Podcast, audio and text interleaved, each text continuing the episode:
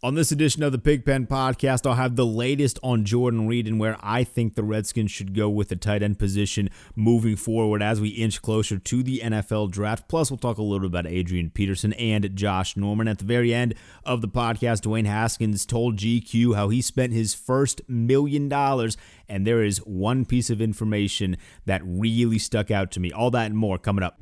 Drag up that diesel. trying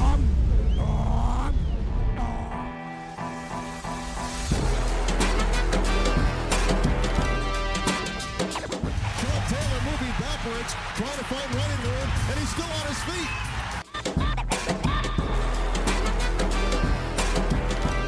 Good hole. He's got the first down to the 40. He's gone. The 35, the 30, the 20. He's gone. He's gone. Touchdown, Washington Redskins.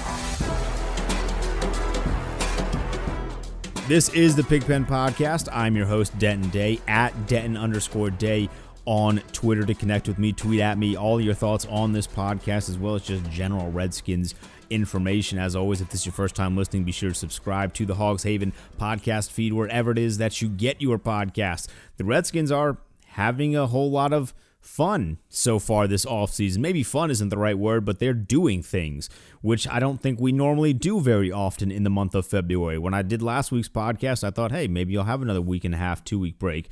But here we are continuing to make moves, and I am perfectly fine with that because the more moves we make, the more things I have to talk about. And if you hadn't been able to tell by now, I like talking. Maybe it's because I like the sound of my own voice, or I just like interacting with you. Pick whichever one that you decide. Uh, but uh, we got a lot of stuff to talk about. Briefly, we will start. We will get to the Jordan Reed stuff in just a second, but we are going to start with Adrian Peterson. The Redskins are picking up his club option. I think that's a really good move. I would be very, very hesitant to listen to any argument stating otherwise. Uh, I think he's proven at this point he can still go. And for the Redskins, I know the plan is at one point to give the keys over to Derrius Guice, but because of injuries and a couple other factors, that has not been the case so far. So I see no no reason to not bring Adrian Peterson back. So I like the move there, and hopefully Hopefully, we can actually have for the first time a real balance between those two guys for a full season. But if not, I mean, Adrian Peterson, like I said, has proven the ability to carry a team still at his age, despite the fact that he is way over the curve for running back shelf life. I mean, he he has cruised way past that. Usually at 30, everyone falls off a cliff. He's he's living his life though. He's doing everything that he has uh, been able to do for the entirety of his career still. And until he proves otherwise, the Redskins should keep him around. I think he's kind of been a little rejuvenated, so to speak, in his run here, which I didn't know. I didn't really know that was going to happen when we signed him. You know, when we first signed Adrian Peterson, I was a little skeptical, as I'm sure most people were, because he was over that hump, but he has proven to be very much worthy of every single penny that we have given him so far. So I like the idea of keeping him around. I don't know what that means for Chris Thompson. He is a free agent.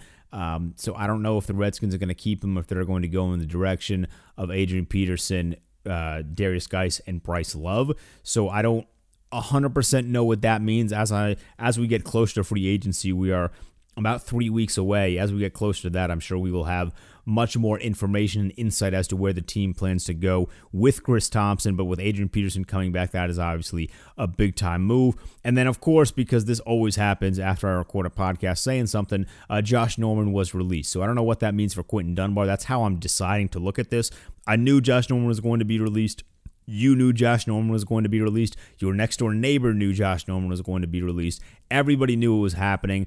There was no there was no way other than this weird idea of Ron Rivera just really, really loving him, but ultimately Rivera was the guy that cut him. So we knew that was happening. That saved the team a lot of money. The Redskins cap situation is actually in a a really nice spot right now. That's kind of weird to say. We don't normally we're not normally the best cap team in the world, but this offseason we are in a really good spot to hopefully make a a, um, a couple of nice moves. I don't want to say major splashes because the major splashes normally don't work, but hopefully the team can make some nice moves with right now the 50 plus million dollars in cap space that is that's going to grow a little bit, hopefully, uh, when we make a decision on Jordan Reed. But with Josh Norman gone, that does leave a bit of a hole in the secondary. And just from a body perspective, Uh, I know we've had some, we've seen some conversations and some rumors about maybe James Bradberry, uh, the other number 24 in Carolina, maybe bringing him along. Not against the idea. Uh, I think at this point, we if we can get anyone who has proven to be a good corner at the NFL level, that would be a plus. But I am a little skeptical of just bringing in former Panthers you know, our coaching staff is basically the Carolina Panthers coaching staff from all of the years that Ron Rivera was there with Jack Del Rio. Uh, so just adding him to the fray, I'm not 100% sure I enjoy that, but I mean, hey, beggars can't really be choosers at this point, and this is what we got. Um, so I'm not 100% against James Bradberry, but it does make me a little nervous of just bringing in all of the former Carolina Panthers because, as we know, Carolina didn't win a Super Bowl. You could call his run in Carolina a bit of a success, but it ultimately didn't accomplish the main goal. And I, don't know if we just want to continue to bring that here. But it is what it is. If we can get James Bradberry, I think that would be a huge plus. All right, let's talk about this Jordan Reed situation because this is really, really weird. It's really, really painful, more for him than it is for me.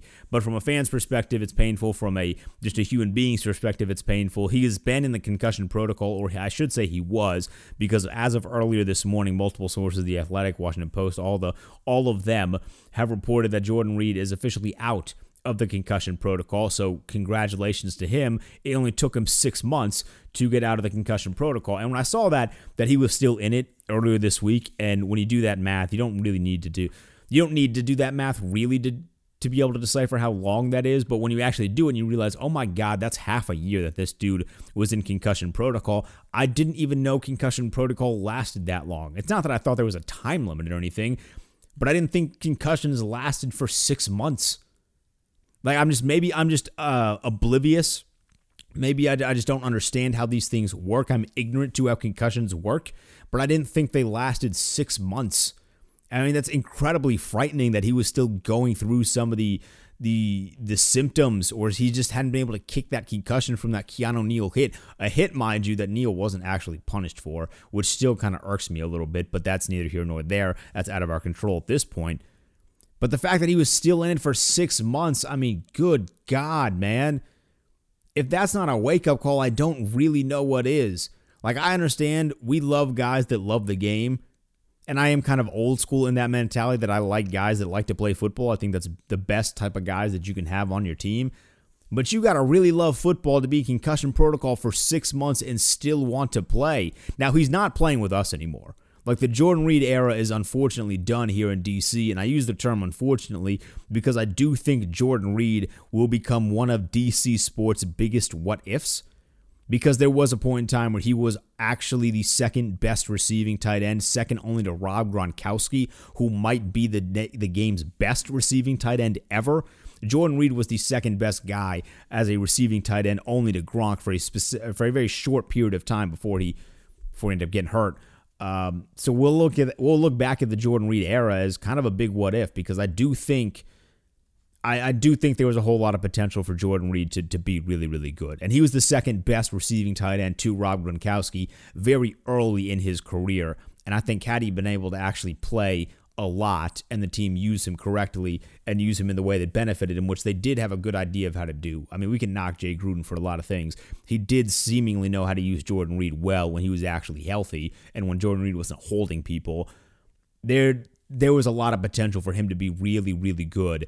And so I think that'll look at uh, eventually as a, a big, big what if in terms of the city sports land, landscape. Not like all of sports because there are people outside of uh, this area really that probably don't care a whole lot about Jordan Reed. They just know him as a guy from fantasy football and a guy that was hurt all the time. But us in the DC sports realm, we knew how good this guy could have been.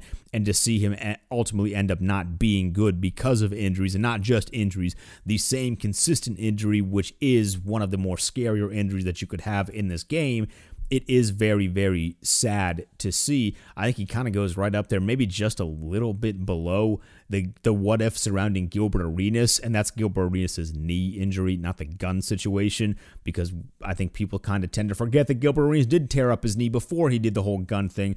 I think Reed falls right under that because Gilbert was just a completely different animal in himself, and he was I mean, I'm not going to do a full podcast on Gilbert Arenas here, but if you knew Gilbert Arenas and you watched Gilbert Arenas during the mid 2000s, you know just how good that dude was as a scorer. And I think Jordan Reed is kind of right under there in terms of recent what ifs in the DC sports landscape, maybe with the 2012 Nationals, had they not shut down Strasburg uh, in that series against the Cardinals and leading up to that series uh, as well. Those are three that are just sticking out. This is right off the top of my head. It's not even in my notes. But with the with Jordan Reed being in the concussion protocol, he is or out now, but being in it for six months, it's time for the Redskins to move forward. That seems to be the case, and doing so is going to free up a good amount of money. Now there are dollar amounts that are going to shift and change when it comes to cutting him because he's not in the concussion protocol anymore. But as far as how the cap hit is going to be and how much money the team is going to save, I believe that is going to be relatively similar. So right now we're looking at the team uh, who ha- entered this this week with $52 million in cap space. Well, now we're going to bump up to $60 million in cap space this offseason, which is a huge amount of money, something that we are not really used to the team having. And it's scary because when the team does have money like this, they usually end up spending it on Albert Haynesworth or things of that nature, which we haven't done a whole lot recently, which is a big plus and I'm hoping that trend continues. I mean, the Landon Collins contract was huge, but they were able to structure that that was actually pretty team friendly, at least for the first few years. I'm hoping for more contracts like that. And Collins didn't have the greatest year in the world, but he still proved to be really, really good. He didn't earn Sean Taylor's number. I know he said he wanted to earn that number, and I respect that. He did not earn it yet, so I sure hope he doesn't he doesn't come into the season thinking he's going to wear 21 because that's not the case. But that was a good contract. I'm hoping for more contracts like that if we do decide to go outside of the organization for free agency money. Obviously, some of that is going to be built into certain extensions. We'd like to keep Brandon Scherff. I think that would be a uh, that should be high up on the priority list. I don't know where Quinton Dunbar stands on said priority list, but I would imagine keeping him is something the team would like to do. And then whatever the hell happens with Trent Williams, if we can keep him, again, that should be a big plus, assuming the money is right. But the team with $60 billion, that does give them a good amount of options as to where they could decide to go with the tight end position. Because at this point in time in the NFL, just the way the game is played, you need tight ends. Right, I mean, you need tight ends. You need guys that can either catch the ball, just big bodies that can catch the ball, Ideally, you would like to have a guy that can catch the ball and also block. Unfortunately, Jordan Reed was not that guy. He could catch the ball, not the best blocker in the world, and when he did lay down a couple good blocks, there was a good amount, there was a good chance he was holding. So he he was really good at holding. He was really good at catching passes. Uh, obviously, you would like to to get a guy that can do both of those things. You thought maybe just for a second that Greg Olsen was going to come over and come over from North Carolina, not North Carolina, but from the Carolina Panthers. If it was the one guy, of course, that didn't come over from Ron Rivera's tenure, it, it was Greg Olsen. He signed with the Seahawks. Good luck uh, finding success in Seattle, a team that is proven for what, however long Pete Carroll has been there, they cannot use tight ends properly. They didn't use Jimmy Graham the right way, so I don't know why Greg Olsen thinks all of a sudden they're going to be able to use him the right way. Probably not going to happen, but kudos to him anyway because he's ring chasing. Uh, there are still a good amount of options at the tight end spot, though. The problem is we are going from Jordan Reed, who had a history with injuries, to this tight end market, many of whom have a history with injuries. I mean, Hunter Henry's on the market. You look at him, young. He's 25, and you're like, okay, well, that 25 year old, that's that's pretty good age. Um, he's hitting the open market. He's good, but he's also got a, a history with injuries. And do you really want to go from Jordan Reed to, to Hunter Henry for the dollar amount? Because despite the fact that Hunter Henry has a whole lot of injury history, he's still going to command a good amount of money on the open market. Yeah, you know, probably not there, but he is an option for the team. And because we do have a good amount of cap space, it's something you can at least flirt with. But I would say maybe stay away from Hunter Henry. Eric Ebron seems like the best option, the most realistic option in terms of how he would fit here.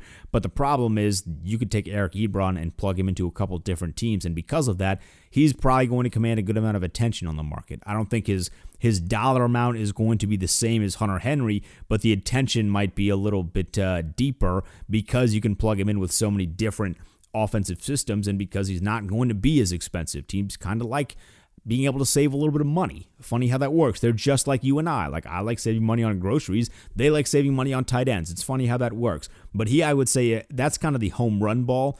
I mean, if we can get Hunter Henry for cheap and he's healthy, that would be like the best case option. That's a best case scenario. But the realistic home run ball, I would say, would be Eric Ebron. Tyler Eifert is another guy that I'm interested in, but again, it comes down to this injury thing because there was a point in time where Tyler Eifert was really good. He caught 13 touchdowns in 13 games for Cincinnati. It was one of the actual good years that Cincinnati had in the Andy Dalton era, but then he was riddled with injuries. And so you look at all these tight ends, you're like, all right, well, Hunter Henry, really good injury. Tyler Eifert, good at one point, injury, never really been able to put it together since. Uh, we're not going after Jason Witten, who was on the open market. That's funny. Would yeah, no. Um, Austin Hooper is a guy that you look at and like, all right, well, Hooper had some real success in Atlanta, but he's going to be really expensive. I don't really like to do like the the Spotrac, the spot track, however the hell you say that website, that contract website. I kind of made a fool of myself this time last year looking at the uh, estimated market value when it came to the wide receivers and how those numbers were completely all over the place. But of the tight ends that I just mentioned, Hooper's estimated market value is the highest. My gut says that he probably stays in Atlanta, so that's not something we're going to have to worry about. But there are a couple other free agent tight ends, but when you look at the free agent tight end market, it's not rich, right? I mean, it's it's just a bunch of guys with injuries and Eric Ebron and Austin Hooper, and Hooper's probably not going to actually hit the open market. So it's Eric Ebron and injured guys and old guys. So that's not exactly the uh, the best feeling in the world, which is also why I'm scared about this Eric Ebron thing because there's not a lot of options. Teams are going to go super heavy on him, and that worries me a little bit if free agency is the direction that we decide to go. But thankfully, the NFL does this the right way, and we do free agency before we do the NFL draft. Um, so we're going to be able to see what we can get in free agency. And if we can't get Eric Ebron, there are actually a few good tight ends in this NFL draft. It's not great. It's certainly not anywhere near as stacked as the wide receiver class for this NFL draft because the receiver class is just stupidly deep, which I do think the Redskins are hopefully going to have some fun with uh, come uh, April and May as we get closer to the draft because the receivers are just absurd this year. But there are a couple good guys to look after, at least to keep an eye on as we are leading up to the NFL draft. Of course, the combine is a little over a week and a half away from beginning. I think it's the very end, the final few days of February that starts up. So that's just a couple guys to kind of keep an eye on there. I'm a huge fan of Thad Moss. I've been a big LSU guy this year because I love Joe Burrow and because LSU was really, really good, and I work in the the realm of college sports as well. So I kind of had my eye on LSU a ton. I really like Thad Moss. The problem with Thad Moss, though, is the problem we had with Jordan Reed in that he's not the best blocker in the world, but he's the son of Randy Moss. He can catch football. And if we're looking to add a guy at the tight end position solely for pass catching situations, Thad Moss is going to be a guy that we can bring in. And because he was he was surrounded by so much talent at LSU and because he was in an offense that really maximized his strengths and just the the overall pass catching strengths of everyone on the team, he might fall a little bit in the draft, which I think benefits us because I wouldn't go for Thad Moss in the first or second round. But if you can get him in the third or the fourth round, that's a pretty good deal. I mean, like he's he is the he is the son of Randy Moss, and that gets you something. But he's just really good too. He has great footwork. He has great ability to catch the ball. He's 6'4 or 6'3, 250 pounds. It's pretty good size. So if you're looking for a guy that say, hey, we want you to come in and we want you to catch passes, Thad Moss is a guy that you're going to look at and say, okay, this is someone, if we can get in the third or fourth round, you got to pull the trigger on. Maybe not the first or the second round. That might be reaching a little bit, but if he's there in the third or the fourth round, pull the trigger. Bring the guy in and good things are going to happen. Uh, Cole Kmet. Cole Met. I don't know if the K in his name is silent, but it's spelled K M E T. Uh, the tight end from Notre Dame. He's 6'5, 250 pounds. Again, another really good pass catcher. A lot of good pass catching tight ends in this class. It is kind of a top heavy class, but a lot of good pass catching tight ends. But you look at the size 6'5, 250. You should be able to transition that guy into a good blocker as well if he's not there already. So that's a guy who's probably going to be the top rated tight end on a lot of teams' draft boards. And because of that, I don't know where the Redskins will be able to kind of swindle in and grab him. I don't see because of the depth of so many other positions in this year's class, and because everybody obviously loves to rush the passers, you're going to get a lot of pass rushers in the first and second round. I don't really know where the tight ends are going to fall. Tight ends are always a weird position to predict because there are a couple years where you will have a bunch of tight ends go in the first round. It's like, whoa, this is this is really out of the ordinary. But then you have another couple years where they might fall a little bit. And this could be one of the years that they fall a little bit. And it's not because they're bad, it's because everyone else at every other cl- position in the class is so good. But that's not a bad thing because it benefits us. And I, as a Redskins fan, like it when things benefit us. So hopefully, again, if Moss and Kmet, or Met, I don't know how to we're just going to call this dude Cole uh, for the foreseeable, for the duration of this podcast at least. If Thad Moss and Cole are still available in the third or fourth round, you kind of flipping a coin between those two and saying, all right, let's let's pick up one of these guys and keep it moving there. Jared Pinkney's another guy from Vanderbilt.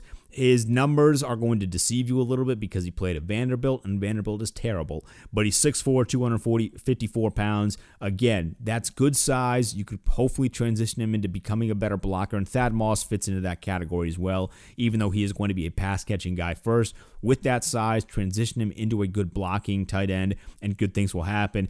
And then the the one guy that's really going to stick out, and this is a guy that probably you can get in the later rounds. I'm talking like fourth, fifth, sixth round here. Colby Parkinson from Stanford. The six seven thing just I mean, it, it high jumps off the page at you. When you see a tight end that's six seven, that is a big, big dude. He's a good pass catcher. His quarterback did get hurt uh, in his final year at Stanford, um, but a six seven tight end at 240. The the weight isn't the the biggest in the world, but for the love of God, the dude's six seven. How many times do I need to say it? That's a huge individual. And if we can get that guy playing tight end for us, I mean, I know Jay Gruden loves his fades, but we might actually have to start running some fades for a guy that is six seven. I mean, that's a huge dude. That's a basketball player. That's a wing basketball player lining up at tight end. And if you can get him late in the draft, that's a guy that you look at and say, all right, let's let's go ahead and pull the trigger there. And then the final guy, at least here, I'm not, I don't, I didn't go through every single tight end that is going to possibly be drafted here. But Hunter Bryant from Washington, the issue with him is we mentioned the great size of everybody else. His size is a bit subpar. He's 6'2, 239. It's not terrible size. It's not great size, though. And to see a 6'2 guy blocking a defensive end, I mean, do you really see that 6'2, 239 trying to block somebody like, uh, I mean, just pick a, pick any of the great edge rushers that we have in our division, especially if the Giants go ahead and draft somebody like Derrick Brown. Like, do you see a 6'2", 239 guy blocking Derrick Brown on the edge? Probably not. So there's a good chance that Hunter Bryant, depending on the system he gets put into, could transition to wide receiver, but just another guy to keep an eye on as we move forward towards the combine. As of right now, Thad Moss would still be my number one option because I watched him. He's a good route runner. And I mean, if you got him in the third or the fourth round, pull the trigger on him. Like I really just believe that. Pull the trigger on him. He's a third or fourth round. He's the son of Randy Moss. Good things happen when you draft guys that you know can play football. And Randy Moss's kids don't mess around, right? Like Randy, Randy, we know what Randy Moss is. Randy Moss's kids don't mess around. There are a couple kids uh, of former legends that you know, all right, well, they might have some problems. Randy Moss's kid doesn't strike me as a kid that's going to have some problems because he's trying to li- outlive Daddy's shadow. He, he's doing pretty good for himself at LSU. I think he could do pretty good for himself here in DC. And I like all of the the weapons that we already have here. So pairing Thad Moss up with some of the guys that we have already, I think could be a real, real big uh, win for the Redskins. But those, those are just a couple of the tight ends in the draft and in free agency. I'd love to know your thoughts on those at Denton underscore day on Twitter. But I teased this to start the show. Dwayne Haskins went on GQ and discussed how he spent his first million dollars. There is one piece of information that stood out above everything else so as I was preparing for this podcast, I'd kind of do this weird thing where I just kind of surf around the internet a little bit just to get some ideas. And I was reading some of the stuff on The Athletic and, of course, here on Hogs Haven and The Post and just kind of gathering information, NBC Sports Washington, all that stuff, all the, the reputable sites that you can actually gather information from. But oh, I always have YouTube open when I'm on the computer for whatever reason. It's because I'm probably a stupid millennial, but I just really like watching YouTube videos. And I had YouTube open and refreshed the page, and right on the right on the center of the page, I saw with GQ Sports, Dwayne Haskins – how he spends his first million dollars. And I looked at the timestamp and it had literally been put up 10 minutes before. I took that as a divine sign. I'm like, all right, I have to watch this. I have to include this in this week's podcast. So I watched it just to make sure that you didn't really have to. I mean, I would still suggest that you do. I was very pleased with what I saw from Dwayne Haskins. He seemed like a kid with his head on his shoulders the right way, which I think is really, really huge. Uh, but he's basically discussed how he spent his first million dollars. And the first thing that he said was when he got his first signing bonus, he put 70% away and had 30% for spending money. So right off the bat, That's a huge plus. And not that we really should care what he does with his money. Let me preface this before I dive too deep into this. Like, this is not going to be something where I want people to just start harassing Dwayne Haskins because of what he spent his money on. It's just something that I found interesting. And like you, I like interesting things. I like talking about interesting things. And because this is a tight knit Redskins community, I think it would be fun to dialogue on some of this stuff. And everything that I learned in this video about Dwayne Haskins made me like him even more because he's not Albert Haynesworth. He's not going out and spending $200,000 on jewelry. He did spend a little bit of money on jewelry, but it wasn't this massive amount of money with all this unnecessary things. And at least in this video, he's not skipping out on bar tabs like Albert Haynesworth used to. His first big purchase was that Bentley. It was two hundred fifty thousand dollars. That was the biggest purchase that he made, other than his house that he bought for his mom, which he did not include in his first million dollars. He said because it wasn't for him, which I thought was fine, and it also would have made the video terribly boring because the house was like seven hundred fifty thousand dollars, and seven hundred fifty thousand plus two hundred fifty thousand, that's a million. Boom, video over. So they decided, hey, we're just not going to count that. He just mentioned it. Um, but the $250,000 Bentley was easily the most expensive thing. Uh, he traveled a little bit, which is about $10,000. He said it was closer probably to five or seven, but because GQ said, hey, we have a video to make, we're going to round that up. And they rounded it up to $10,000. Uh, he did buy some jewelry because, of course, I mean, that's just I'm not thinking like nobody should be thinking, oh, you're an NFL player, don't buy jewelry. They're gonna buy jewelry. He he just wasn't spending an absurd amount of money on it like Albert Haynesworth was. He still spent a lot of money, just not an absurd amount of money. It was close to seventy thousand dollars on jewelry. He had a nice watch and um, couple chains. There was a there's a ring on there, I think, as well. So a couple different pieces for seventy thousand dollars, which to the normal working man or woman, holy hell, that's a lot of money. But to football players, that's really not that much. And I'm not like a jewelry connoisseur of sorts. I have a $15 necklace that I've worn every day for the past like four years. So I don't go too hard with the jewelry thing, but I do know uh, some of the prices that he said for his jewelry. I know he got a deal on some of those. Um, so that's a big plus. He did spend a lot of money on clothes. You know, he had some nice, really, really nice suits that he spent a good amount of money on, and just clothes in general, what he called drip, as the kids are saying now. He had to have some nice drip. Uh, that was about $50,000. He's basically getting a whole new wardrobe, right? Because not in college anymore. Like the stuff that you wear across Ohio State's campus, that works at Ohio State, and also because you can't really have that drip on the campus of Ohio State without raising a few eyebrows. But now that he's a man, now that now that he's a professional, he actually spent some real money. He's not just wearing sweats all the time. So he spent about fifteen thousand dollars. And like I said, a lot of this is probably rounded up because GQ has has a video to make, and they had to make this sound cool. And there was also everything was basically um, to the tenth. So there's not like, hey, I spent nine thousand dollars on this. No, like we're gonna round this up. You spent ten thousand dollars on that. So that's how that went. Uh, he did. He did. There was a funny story in there about how he lost a bet to Deshaun Watson and DeShone Kizer and a couple other guys that he worked out with, and he had to pay for dinner, and he was expecting it to be just everybody that worked out with them, and then everyone who worked out with him bought some friends, and he basically ended up spending ten thousand dollars on dinner, which obviously you like, hey, that kind of sucks. Why are you going to make him do that? But that's just how football players roll. That I did think was kind of funny. He did spend a good amount of, of um, of food with like team dinners and stuff like that, taking the offensive line out, which is something that you do. Uh, it's customary, basically, at this point as quarterback to to take guys out, take your line out, make sure the re- relationship there is is good because if you piss the offensive linemen off, they stop blocking for you. They stop blocking for you. You start getting killed. Um, so him doing that was good, and he did actually stress in the video he would do that again. Like he had no quarrels about that one. He would do that every chance he can um, if he got the opportunity to do so, and if like financially that was the smart move. Um, so that again, I said I watched this video and started liking him more that was one of the things that stood out. It's like, okay, this dude actually gets it.